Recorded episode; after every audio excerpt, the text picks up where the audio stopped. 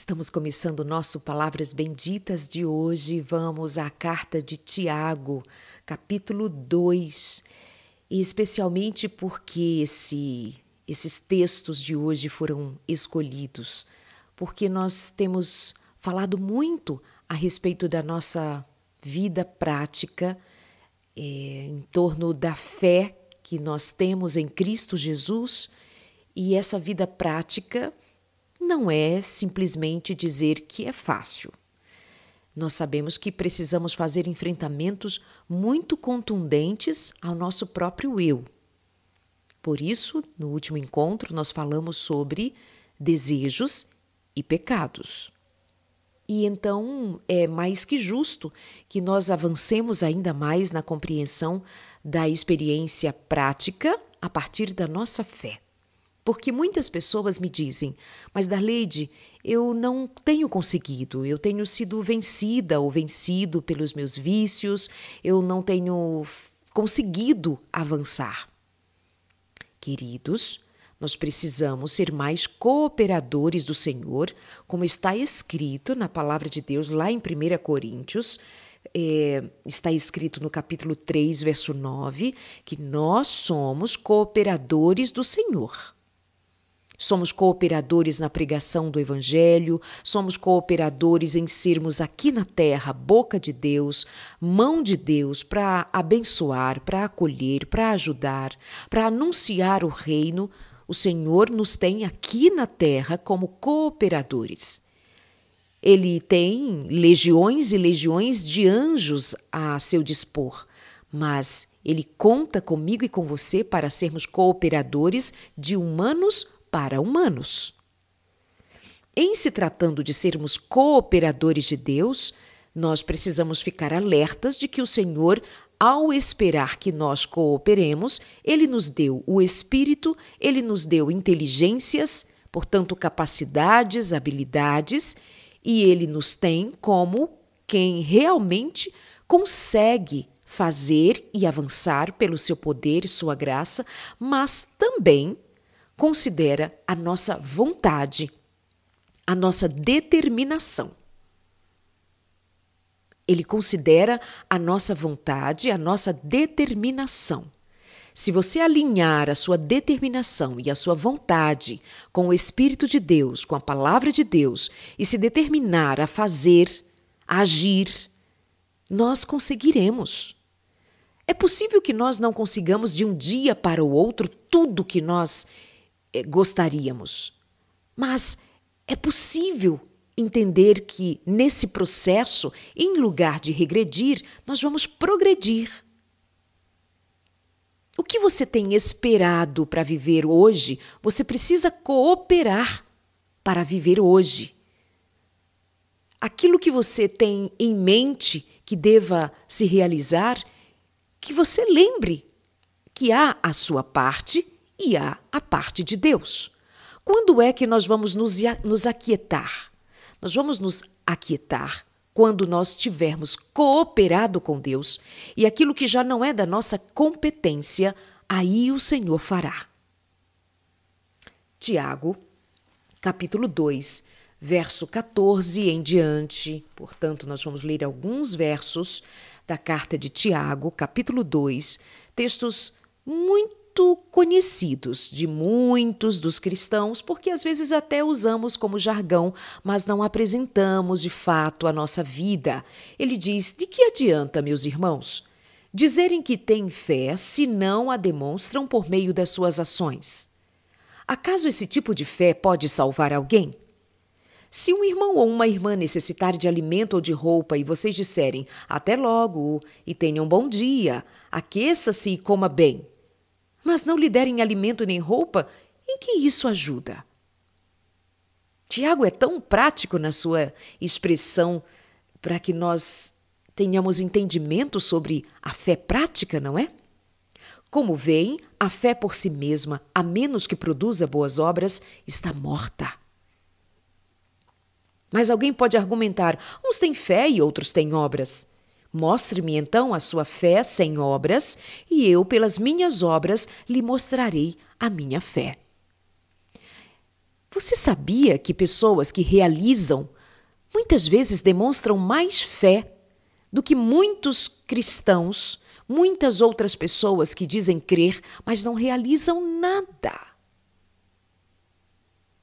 As obras muitas vezes vão falar a respeito de uma fé que é possuída por aquele que é levado a realizar, especialmente se nós estivermos falando a respeito de realizarmos no nome de Jesus, pelo poder de Jesus, pela confiança no poder de Deus, pela confiança nas promessas de Deus.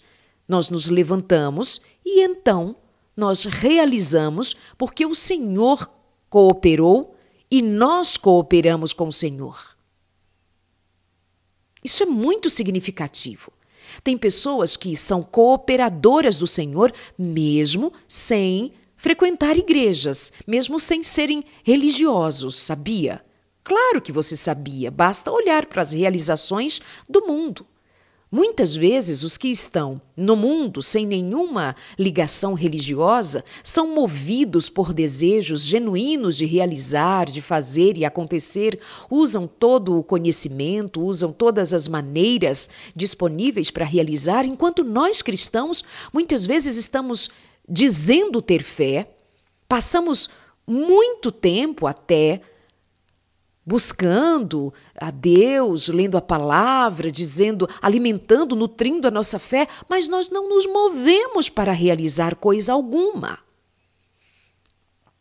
Uma moça me escreveu nos últimos dias e ontem mais uma vez, ela disse: Darlide, eu não tenho conseguido abandonar o vício da pornografia, de ver é, pornografia. Eu não tenho conseguido. Eu oro, eu peço a Deus, mas eu não tenho conseguido. Então eu fui verificar como é a sua rotina, como é o seu dia a dia. Assistindo séries, filmes, não de pornografia, mas de outro gênero, mas gêneros que não são cristãos que não são espirituais e que numa cena ou noutra aparecem sugestões que são gatilhos para disparar aquilo que já é do seu hábito, que já virou um vício. Portanto, ela assiste os filmes sozinha, aquilo vem como estímulo, como um gatilho, e ela então é levada a voltar à sua velha prática de consumir pornografia, portanto, automanipular o seu próprio corpo e de então entrar naquele ciclo de culpa mais uma vez, de tristeza mais uma vez, mas aquelas horas gastas orando não foram suficientes para lhe dar sabedoria. Aquelas horas gastas orando não foram suficientes para lhe dar eh, determinação, força, inteligência para perceber que ela não pode se expor a nenhuma destas ciladas. E que, portanto, terá que vigiar o tempo inteiro para não ser levada à velha prática que tanto neste momento ela deseja abandonar. Então, questão número um: se nós somos destes que estamos procurando abandonar velhas práticas, aprendermos a viver de um modo novo, a enfrentarmos e experimentarmos vitórias na vida, nós precisaremos ser inteligentes.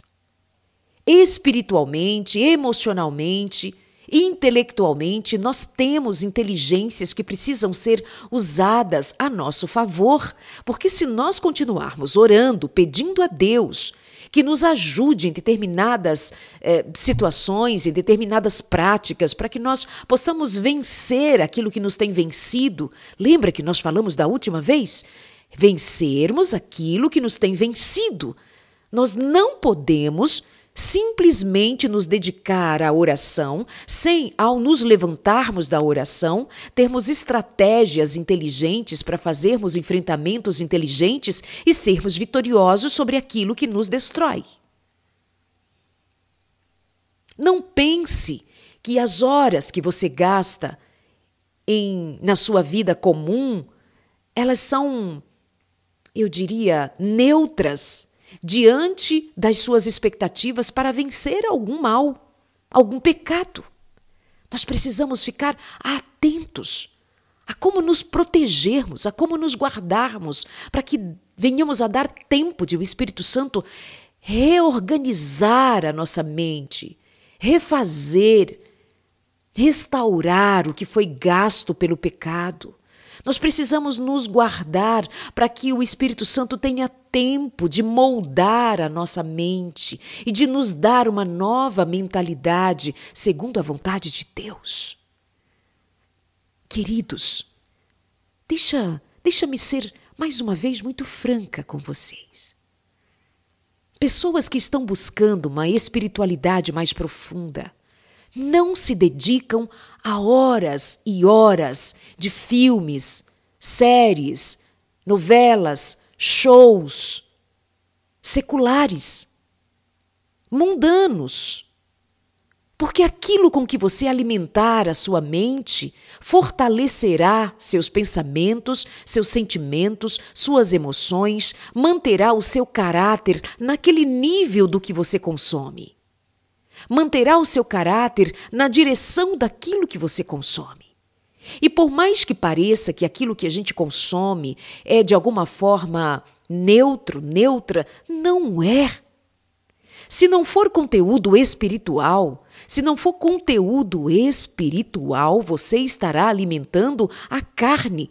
É sim, claro, nós estaremos alimentando de alguma forma a inteligência se nós assistirmos um documentário, se nós assistirmos a alguma coisa que fora feita no sentido de instruir, como uma aula, como alguma coisa que você precise aprender sobre história, sobre línguas, sobre cultura. Aí nós estamos falando de estudo, de conhecimento que vai vai, inclusive, nos dar capacidade de ter uma visão de mundo.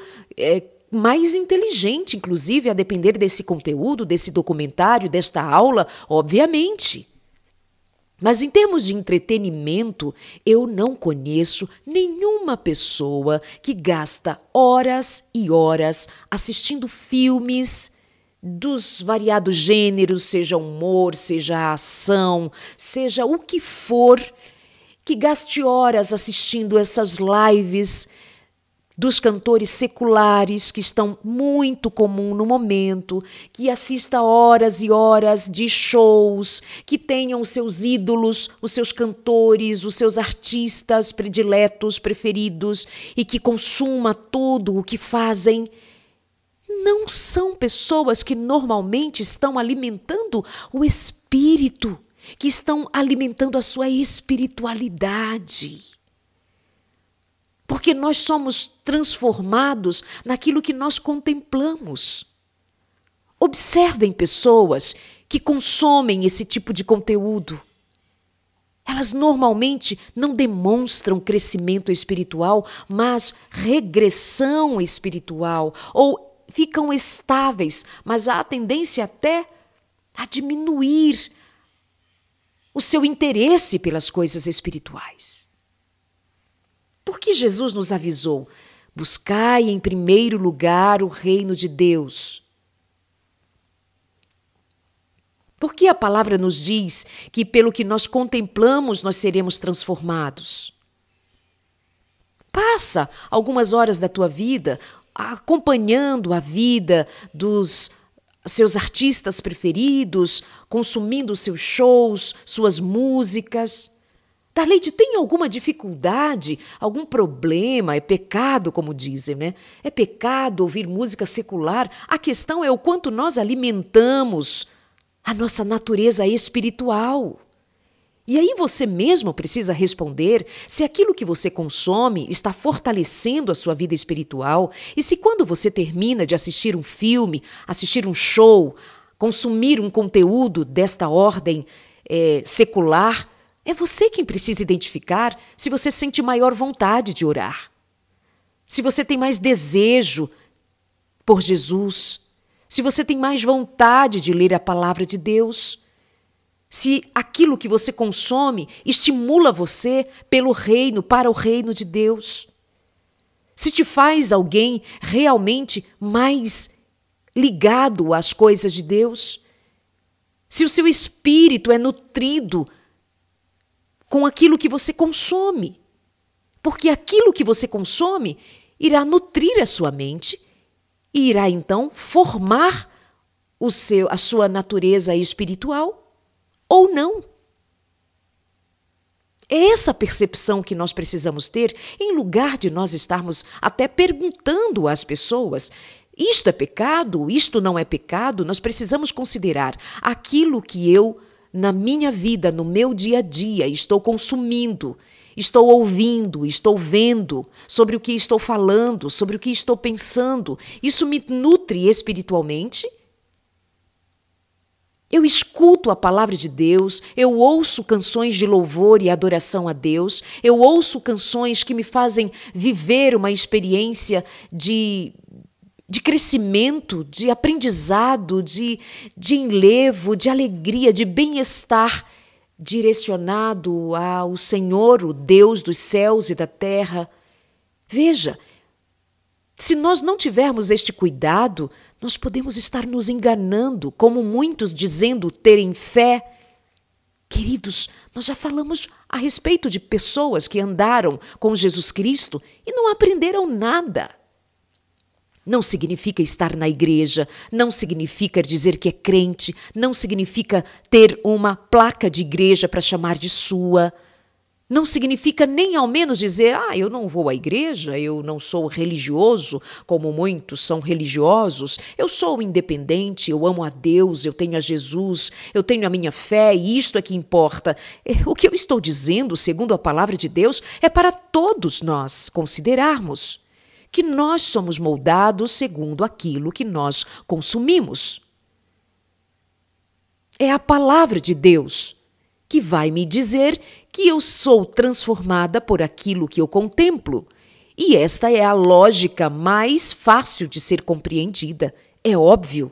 O ambiente onde eu estou, as pessoas com quem eu convivo, aquilo que eu ouço, aquilo que eu vejo, aquilo que eu sinto, que eu percebo pelos meus sentidos, que são as entradas da alma, que são as entradas da alma, ou seja, por onde eu recebo as informações, são com elas que eu sou mudada.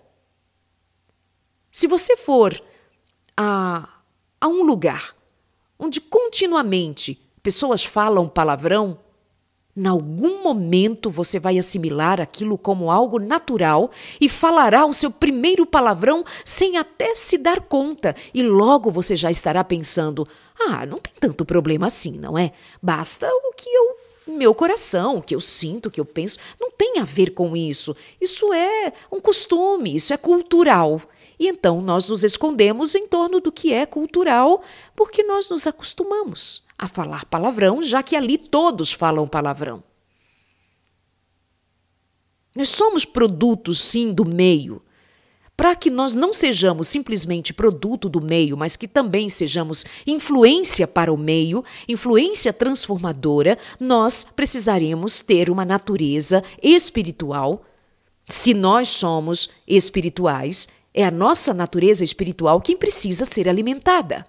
Mas nós fazemos algumas oraçõezinhas, alguns minutinhos de atenção ao Espírito. Nós damos uns minutinhos de atenção à palavra, nós damos uns minutinhos de atenção ao reino de Deus e o meu dia a dia, as horas do meu dia a dia são gastas de que maneira?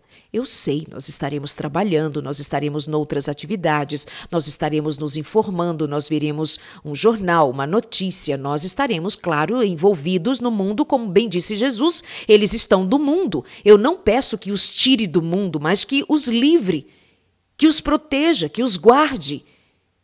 E, obviamente, no sentido de sermos cooperadores com o Senhor, nós nos guardaremos. Nós nos protegeremos e nós ficaremos atentos e vigilantes àquilo que o mundo nos oferece como atrativos e que facilmente pode nos arrastar para longe de uma vida espiritual concretamente forte, viva. É preciso alimentar, nutrir essa natureza espiritual para que ela prevaleça sobre a natureza carnal. Essa é uma lição básica para os cristãos. Mas nós relevamos muito, nós relativizamos muito hoje tudo por dizer que nada a ver, tá tudo bem, é assim mesmo. O que importa é ter Jesus no coração. Ei, o que está faltando no nosso coração, na maior parte das vezes, é Jesus no coração. Porque ao dizer que temos Jesus em nós, nós estamos dizendo que temos a mente de Cristo. Lembra que nós já falamos deste tema aqui no Palavras Benditas? Dizer que tem a Jesus, dizer que tem uma vida com Cristo, é dizer também que tem desenvolvido em Cristo uma mente segundo o Espírito de Cristo que habita em nós. E se eu percebo ter uma natureza espiritual frágil, e quem aqui pode dizer que é forte, que está imune ao pecado, que está imune e pode ficar desarmado, desavisado e então deixar tocar a vida, correr o barco para ver no que que dá? Nenhum de nós. É todo dia, é todo tempo. De maneira, obviamente, intencional, mas ao mesmo tempo de tal maneira confiante em Deus, a que isso transcorra de maneira a ser, quem sabe, um dia desses, mais natural do que foi no princípio. Porque nós já, já seguiremos naquela direção, já com maior intimidade com o Espírito, e seremos conduzidos pelo Espírito. Por isso, Tiago, eu me aproprio do texto de Tiago para compartilhar com você que a nossa fé, ela precisa sair da palavra e partir para a ação. Ele vai dizer mais. Você diz crer que há um único Deus, não diz? Muito bem, até os demônios creem nisso e tremem de medo. Eu creio, mas até os demônios creem e tremem. Nós não trememos diante do Senhor, porque se tremêssemos, nós não continuaríamos no caminho que muitas vezes seguimos, dizendo que não gostaríamos de estar vivendo como está, estamos vivendo, mas ainda assim não trememos diante de Deus, porque se tremêssemos de temor a Deus, nós daríamos meia volta e viveríamos de modo a agradar ao Senhor nosso Deus. Não lembram que o nosso antepassado Abraão foi declarado justo por suas ações quando ofereceu seu filho Isaque sobre o altar? Nós discursamos sobre fé e obras e a nossa tendência é sempre dar maior crédito à fé, porque, obviamente, o justo será salvo pela fé. E se há alguém que fora considerado pai da fé, foi Abraão. E é a partir de Abraão que nós vamos entender que não basta ter fé, é preciso agir.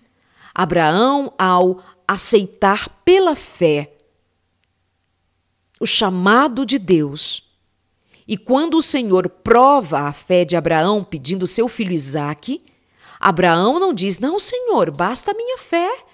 Eu estou dizendo para o Senhor que eu creio, eu não preciso oferecer meu filho.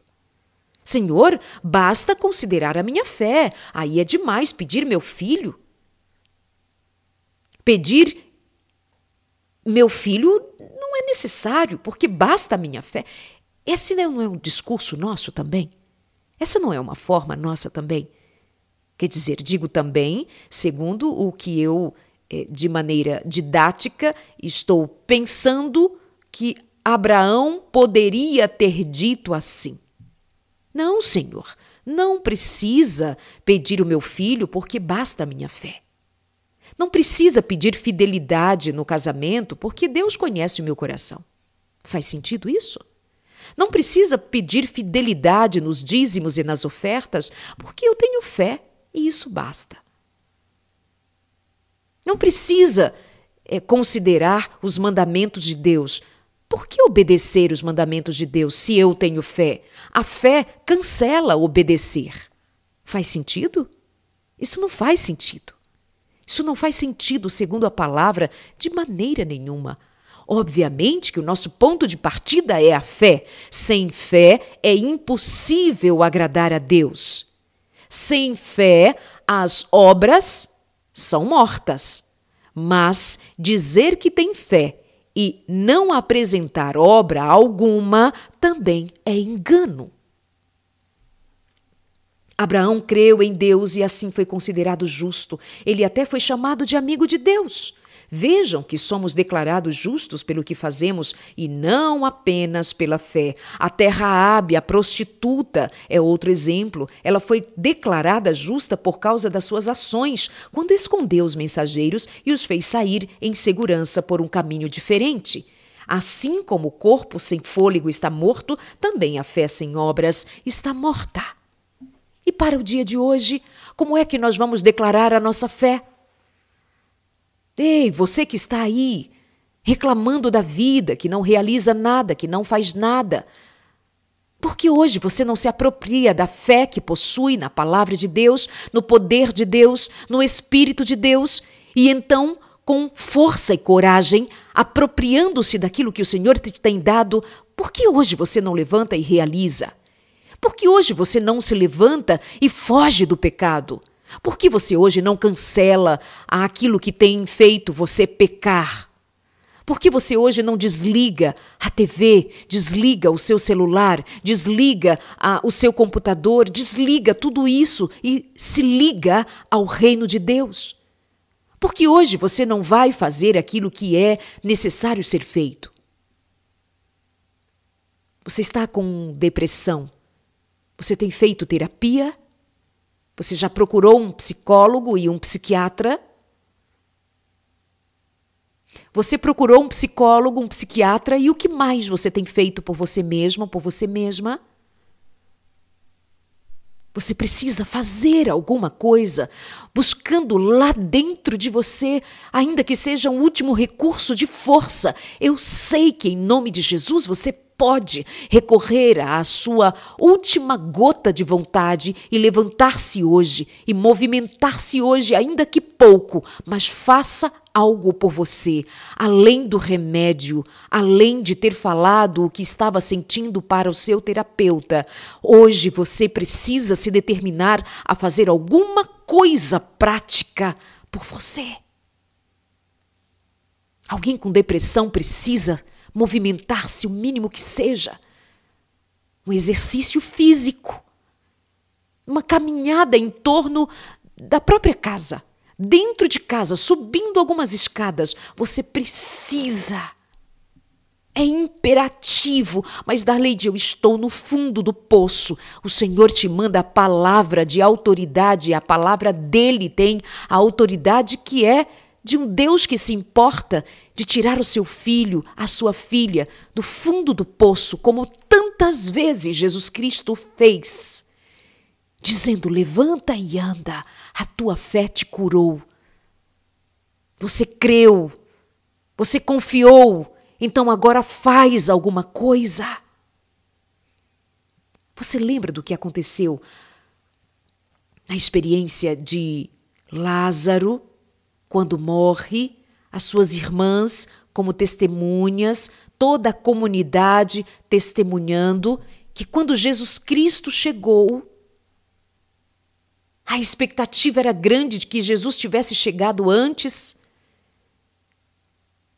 Mandaram avisar a Jesus: o teu amigo Lázaro morreu. E Jesus Cristo diz aos mensageiros das irmãs de Lázaro, Marta e Maria, e diz assim em resposta ao comunicado de que, Abra... de que Lázaro estava morto, Jesus disse que ele dormia. Que estranho. Diz que ele dormia, ele estava morto. perguntaram: Mas Senhor, ele está morto, ele está morto e não dorme. E Jesus ali nos fez saber mais uma vez de que a morte para Deus é um sono e que nós ressuscitaremos. Pelo poder de Deus haverá ressurreição. Amados, é preciso até dizer aqui, mas podemos falar disso mais especificamente em outro momento, mas só para lembrar. Quando nós morremos, nós não somos levados ao céu ou ao inferno. Nós esperamos no pó da terra até que Jesus Cristo apareça nas nuvens dos céus, não em arrebatamento, mas nas nuvens dos céus, de modo visível, cercado de miríades e miríades de anjos, com toda a autoridade celestial, ele dará voz de comando, os túmulos serão abertos e haverá ressurreição a ressurreição dos justos para a vida eterna e a ressurreição dos injustos para a morte eterna. E isso está muito claro, inclusive na história da morte de Lázaro, quando Jesus Cristo mesmo declara, quando uma das irmãs de Lázaro vai dizer, quando se encontra com ele, ao ele dizer que ele é, viveria, o Senhor Jesus se referindo a, ao Lázaro, que já estava há três dias morto, ela vai dizer: Sim, Senhor, eu sei, eu sei que haverá ressurreição no último dia. Marta sabia, mas tem muita gente hoje que não sabe. Os mortos estão no pó da terra, e quando o Senhor Jesus Cristo voltar nas nuvens dos céus, então os túmulos se abrirão, segundo a voz de Deus, e os justos ressuscitarão para a vida eterna, e os injustos ressuscitarão e morrerão outra vez. É a chamada segunda morte. Eles então não viverão eternamente, mas verão a Jesus, verão o juízo de Deus, verão a face do Senhor, mas não viverão a eternidade como os justos. Então passarão por um momento de juízo e para sempre estarão mortos. Para sempre. Também não significa dizer que eles estarão no fogo do inferno, aquele fogo eterno. Este é um assunto também muito importante para nós considerarmos. O juízo de Deus será definitivo, de uma vez por todas, e não haverá mais inferno algum, não haverá ninguém sofrendo o fogo do inferno para sempre, enquanto nós estaremos na eternidade não, o pecado será desfeito de uma vez por todas, a morte será desfeita de uma vez por todas, o juízo será completo uma vez por todas e acabou. Nunca mais teremos notícias no universo de que a morte, que o pecado ou pecadores estejam sofrendo em algum lugar, nunca mais, porque eles desaparecerão para sempre. Sempre. Se você tiver interesse de conhecer mais a respeito do tema, você pode acessar o site biblia.com.br para estudar mais a respeito do estado dos mortos segundo a palavra de Deus. Segundo a palavra de Deus, não é achismo, é texto por texto, compreensão da palavra como ela é. Tá bem? Fica o meu convite para você estudar biblia.com.br br.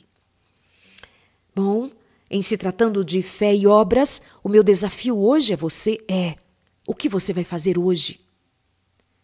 O que você vai realizar hoje no nome de Jesus?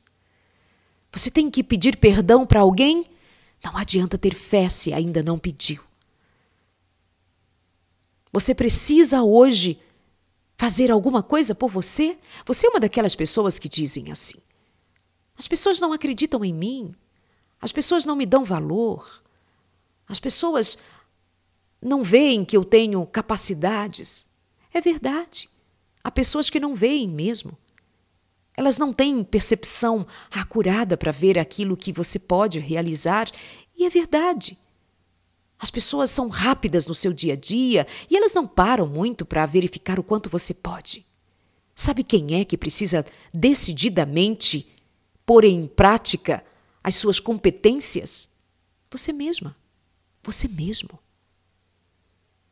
É você quem precisa se determinar a fazer aquilo que é preciso ser feito no nome de Jesus. Vamos lá. Ainda no que estávamos falando a respeito de Lázaro. Quando Jesus chega e vê ali todas aquelas pessoas, elas estão chorosas, elas estão tristes. As irmãs de Lázaro dizem: Senhor, se o Senhor estivesse aqui, o meu irmão Lázaro não teria morrido. E ele diz: Se creres, verás a glória de Deus. E ele diz para alguém: Retirem a pedra, rolem a pedra, porque haviam posto o corpo de Lázaro num túmulo que ficava numa gruta. Então havia uma pedra trancando aquele lugar. E lá dentro estava aquele homem morto já há três dias. Por que Jesus não chega antes? Porque poderiam dizer que Lázaro não havia morrido. Não, não era bem assim. Ah, Jesus andava, inclusive, é, sob suspeita. As pessoas colocaram Jesus sob suspeita, inclusive os próprios discípulos colocaram Jesus sob suspeita, porque ele havia curado tanta gente até ali, ele havia curado cegos, o que era uma coisa extraordinária, os coxos, os milagres que Jesus fazia, mas João Batista morreu. E Jesus não impediu que João Batista morresse. Então os próprios discípulos pensaram: se João Batista, aquele sobre quem Jesus Cristo disse que era o maior dos profetas, não foi alvo da atenção de Jesus para impedir a sua morte, então eles ficaram desconfiados de como seria a jornada deles com Jesus. Pareceu que Jesus não se importava com seu amigo. Veja, os próprios discípulos desconfiando do amor de Jesus, porque João morrera e Jesus não fizera nada por João.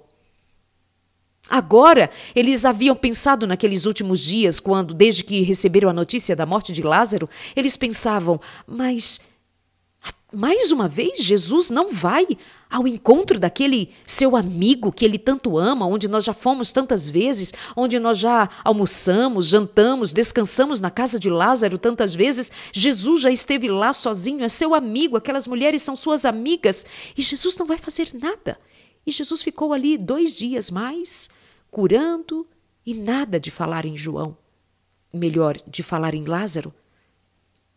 Até que os discípulos esqueceram, e quando eles já estavam esquecidos, Jesus disse: Vamos até Lázaro. Mas, Senhor, Lázaro está morto. Tomé vai dizer assim: Senhor, mas estavam querendo matar-te e é Tomé quem diz assim: vamos com ele para morrermos juntos, porque aquela região era uma região onde se planejava a morte de Jesus e isso já era sabido. Então Tomé diz: vamos, vamos junto com ele, vamos morrer com ele. É assim que vai ser. Mas Jesus foi ali para uma missão com o intuito de mostrar até mesmo aos seus próprios discípulos que ele era verdadeiramente o Filho de Deus e que tinha poder sobre a morte. Chegou ali aquelas pessoas chorosas, as irmãs de Lázaro chorando, e o Senhor então, ele sofre, ele chora, não necessariamente pela morte de Lázaro, porque ele sabia que iria ressuscitar a seguir o seu amigo Lázaro, mas Jesus Cristo chora pela incredulidade daquelas pessoas que estão à sua volta. Ele lia o coração daquelas pessoas, o, o, que pensavam aquelas pessoas, e elas pensavam, muitas delas pensavam mal de Jesus Cristo. Parentes de Lázaro, líderes religiosos que estavam por ali, gente daquela vizinhança, gente que ouviu falar de Jesus, mas tinha-o como um impostor, como mais um que surgiu dizendo ser o filho de Deus. Era um charlatão que fazia milagres pelo espírito de Beuzebu. Aquelas pessoas pensavam a respeito de Jesus muito mal. Havia muita incredulidade ali, mesmo entre pessoas que se diziam cristã, cristãs, religiosas. Mesmo entre os religiosos que estavam ali chorando e em nome de Deus, chorando, chorando. Mas estava ali o Filho de Deus e ele não era reconhecido como Filho de Deus. É esse tipo de fé que sempre existiu. É um fé naquilo que Os seus olhos razoavelmente conseguem enxergar, mas não têm espiritualidade suficiente para perceber a verdade, para perceber a revelação, para perceber o, o mais de Deus, para perceber que está lidando com o reino, com a eternidade, com o próprio Deus, não tem sensibilidade para isso está lidando com as coisas comuns, está lidando com aquilo, com aquilo que é, é o comum do dia a dia, sem se perceber a, necessidade de se aprofundar, de compreender, de entender o mais de Deus. Estavam ali chorando pelo morto, mas eles não tinham em mente que Jesus estava ali porque simplesmente tinham preconceitos com Jesus Cristo, não gostavam deles. E venhamos e convenhamos que o espírito de Satanás também agia para cegar as pessoas na sua própria incredulidade a não se darem conta de que o Filho de Deus estava entre elas. E Jesus Cristo ergue a cabeça, olha para o alto, ora a Deus, pedindo a Deus que ouça e que traga Lázaro de volta à vida, até que com autoridade Jesus Cristo diz: Lázaro, sai para fora. Mas lembre-se que antes de Jesus operar tão grande maravilha diante dos olhos daquelas pessoas, Jesus Cristo disse alguns dali: rolem a pedra, movam a pedra.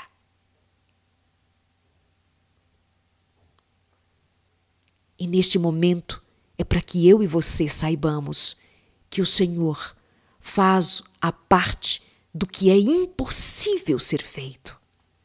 Era impossível que alguém pudesse dizer ali: Lázaro sai para fora, e Lázaro sair para fora como quem ressuscitou. E ressuscitou de fato pelo poder de Deus. Lázaro sai Vem aqui para fora.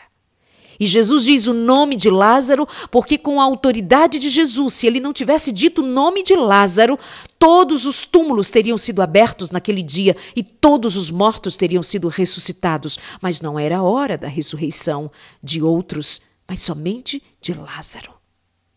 Mas para o milagre acontecer, foi necessário que mãos humanas rolassem a pedra. Você acredita que um Deus que pôde autorizar que um morto voltasse à vida não teria poder para dizer pedra, role para o lado? Pedra, desapareça. Pedra, desapareça agora e deixe Lázaro sair? Ele teria feito tudo, mas Jesus não fez tudo. Ele fez somente o que correspondia a ele fazer. O que era de outros, outros fizeram. Você aí que está esperando o milagre do Senhor, pense bem se você tem cooperado com o milagre em fazer a sua parte, não espere que hoje a sua vida seja mudada sem que você coopere com o Senhor. Mesmo a sua depressão, ela precisa ser enfrentada por você mesma, por você mesmo, com a atitude de quem quer a cura. Você precisa considerar que há algo mais além de tomar o remédio e fazer a terapia. Você precisa seguir as orientações dos profissionais a quem você recorre. Você precisa pôr em prática aquilo que os seus ouvidos recebem como instrução. E você precisa, sobretudo, pôr em prática a palavra de Deus que diz o que deva ser feito. Você tem feito algum tipo de movimento a seu favor? Como você tem comido? O que você tem comido e bebido? Quantas horas você tem conseguido ficar dormindo? Eu sei que não é simplesmente querer dormir, temos outras dificuldades envolvidas, mas é preciso dedicar-se a dormir. as horas adequadas, do jeito adequado. Há processos para isto. Quando há dificuldades para dormir, é claro. Você tem tomado água suficiente? Você tem feito pelo menos alguma espécie de alongamento, de um movimento para que o seu corpo sinta que há vida circulando nele? Você tem de alguma maneira, enquanto temos nesta estação um pouco de sol, você toma pelo menos sol todos os dias? Você conhece que há algo chamado vitamina D ou pré-hormônio chamado vitamina D comumente, que tem reflexo direto sobre o seu estado de humor, sobre a sua melhora da depressão? Você não conhece, precisa conhecer e praticar sair ao sol. 15 minutinhos que seja ao sol, ali por perto do meio-dia, 15 minutinhos. 10 minutinhos que seja. É preciso cooperar com a vida. É preciso comer, beber, viver com o uso das nossas inteligências, das nossas capacidades, das nossas habilidades, em lugar de somente ficarmos esperando o milagre. O milagre que o Senhor tem para realizar na tua vida começa com a fé que você possui em ação. Jesus Cristo uma vez ensinou aos seus discípulos a orar, e você bem sabe que um dia, quando ele ensinava a orar, ele ensinou de forma prática, inclusive dizendo: quem quiser bater, quem quiser vai bater e a porta lhe será aberta. A porta não se abre se você não bate. Bata a porta e ela será aberta. Peça e lhe será dado. Batei e abrir-se-vos-á. Peça e vos será dado. Jesus vai dizer assim para que você saiba que é necessário haver cooperação. O que você vai fazer hoje pela sua vida? Seu casamento vai mal e o que você tem feito para o seu casamento ser restaurado?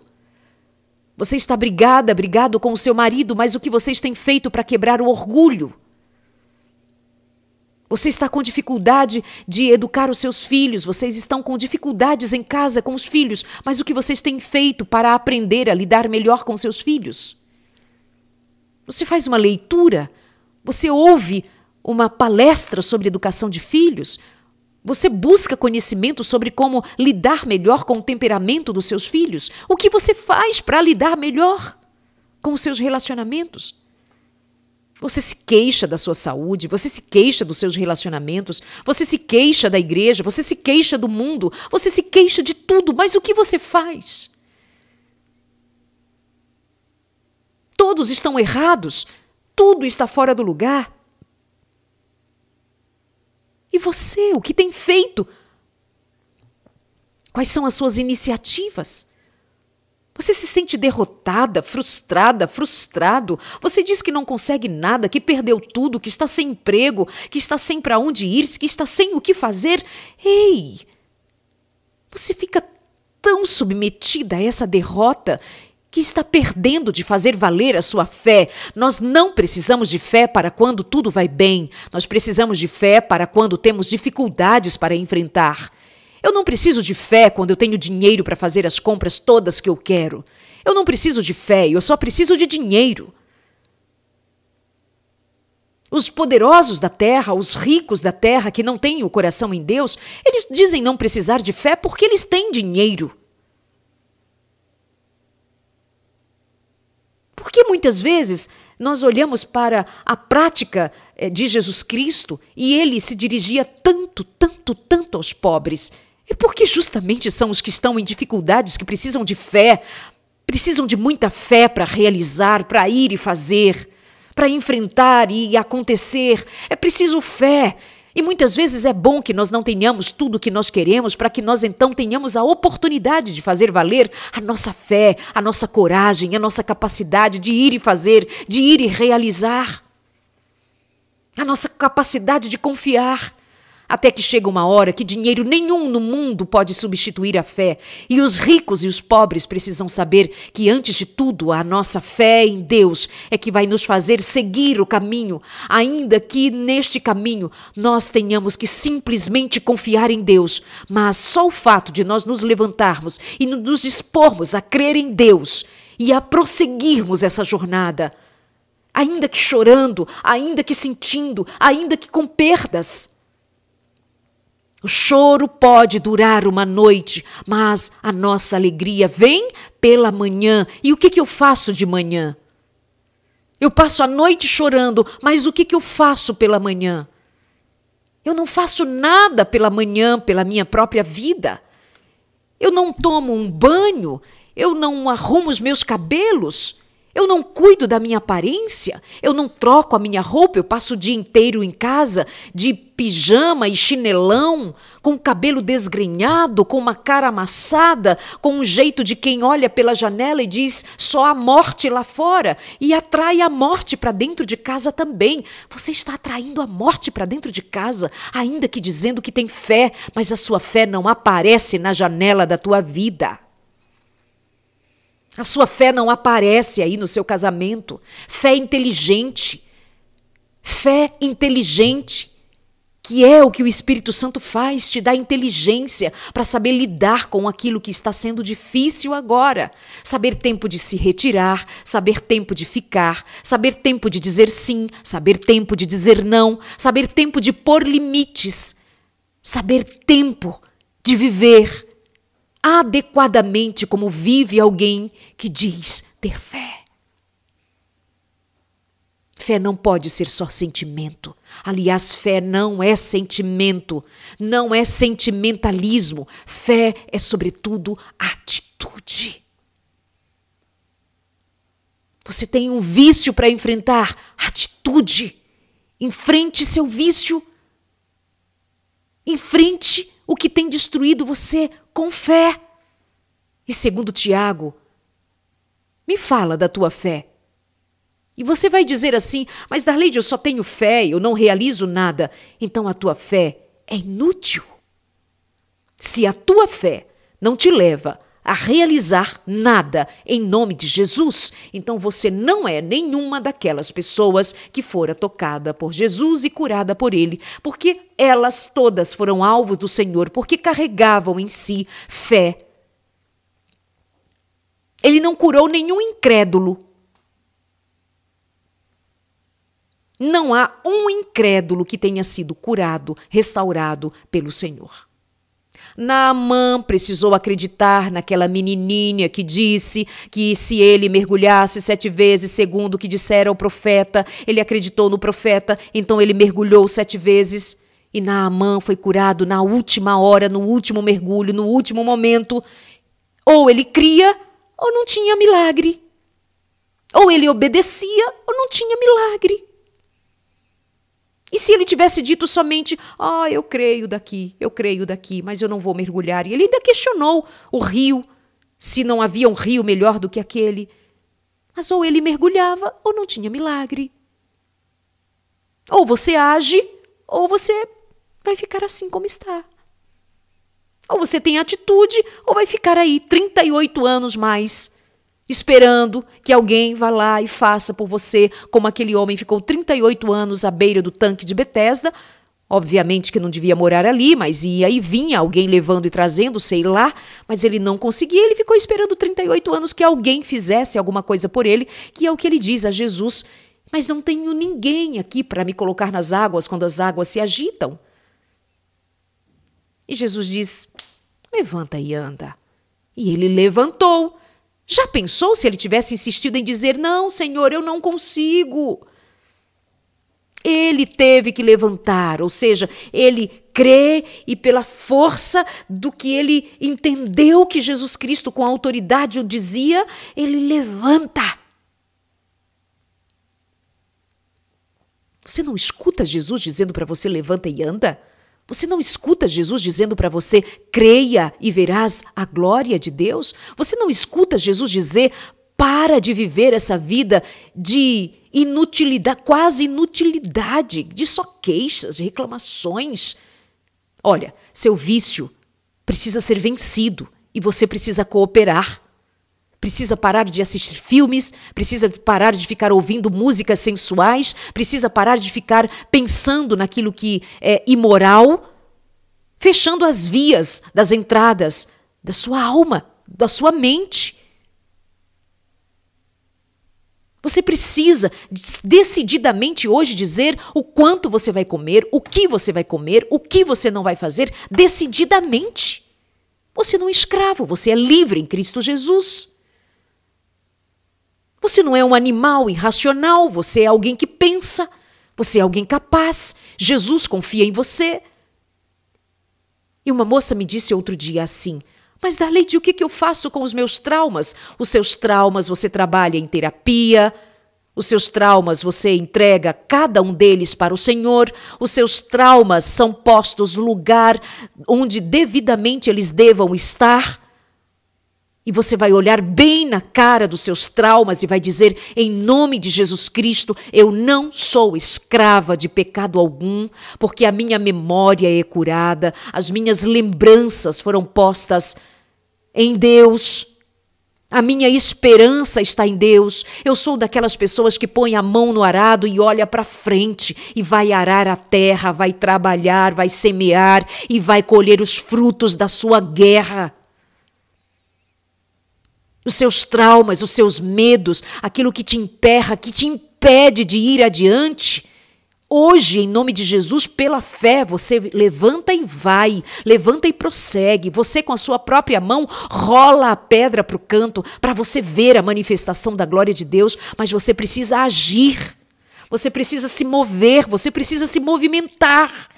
Você não pode esperar o milagre sem que nada seja feito por você mesmo, por você mesma. Você não pode esperar um milagre no seu casamento se você não se move a ser alguém a tomar atitudes de quem realmente espera algo novo. Suas palavras, suas expressões, suas atitudes precisam ser uma amostra de quem espera o milagre. Ah, Darlide, mas não depende de mim. Então não espere milagre na vida do outro. Espere primeiro o milagre na sua vida. Quando o milagre acontecer na sua vida, com a sua atitude, com a sua cooperação com o Senhor, então você estará pronto até para esperar o milagre no outro. Mas o primeiro milagre precisa acontecer em você. Quero ver homens e mulheres de atitude, reconhecendo que você faz parte e que você precisa se responsabilizar por aquilo que lhe acontece. Você precisa se responsabilizar por ser fiel, você precisa se responsabilizar por ser é, coerente, você precisa se responsabilizar por nutrir a sua espiritualidade. Você precisa ser responsável por ler a palavra de Deus, por orar, jejuar, clamar e por viver uma vida prática de corresponde que corresponde a quem crer. Chega de crentes de palavra. É preciso ser crente de verdade.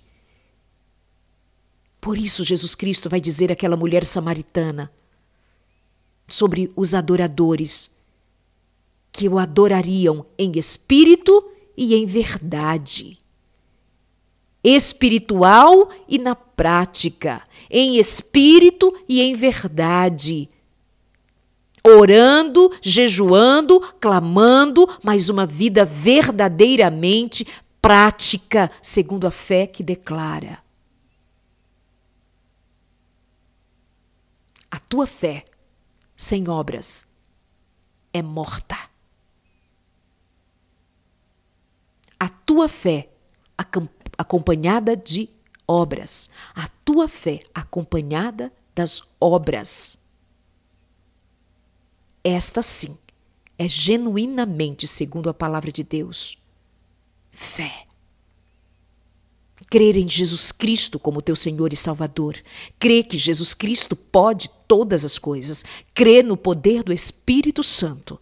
Crendo assim, crendo que o Senhor é contigo, crendo que o Senhor se importa, crendo que o Senhor tem poder para salvar, curar, restaurar, crendo que o Senhor é poderoso o suficiente para mudar a tua vida. Agora levante e ande.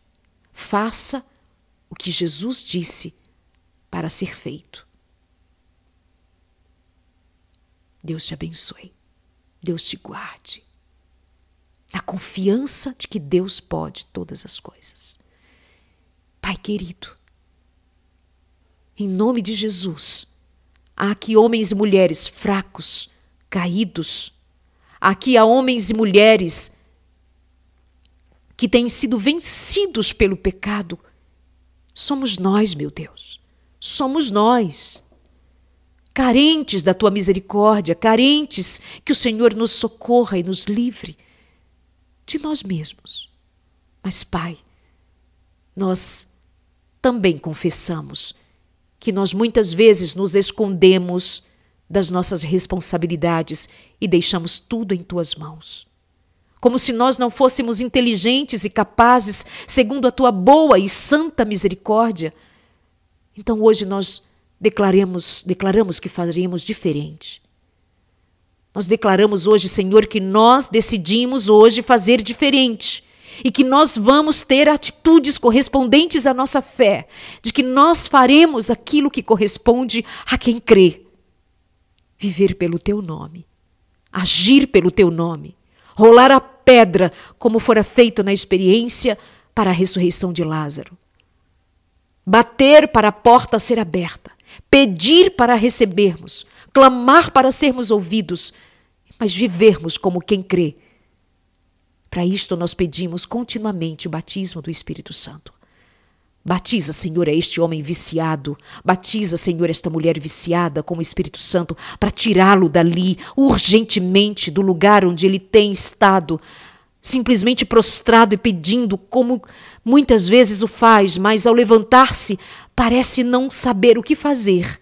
Unge-o com o Espírito Santo e faze-o levantar-se dali para a vitória. Em nome de Jesus, dá-nos vitória. Em nome de Jesus, nós nos comprometemos com o Senhor também a nos movimentarmos rumo à vitória. Nós nos comprometemos com o Senhor a agirmos segundo o teu poder para obtermos vitória sobre aquilo que nos tem vencido até aqui para que no Senhor verdadeiramente se cumpra a tua palavra, que em Cristo Jesus sejamos mais que vencedores. Louvado seja o teu nome, em Cristo. Amém.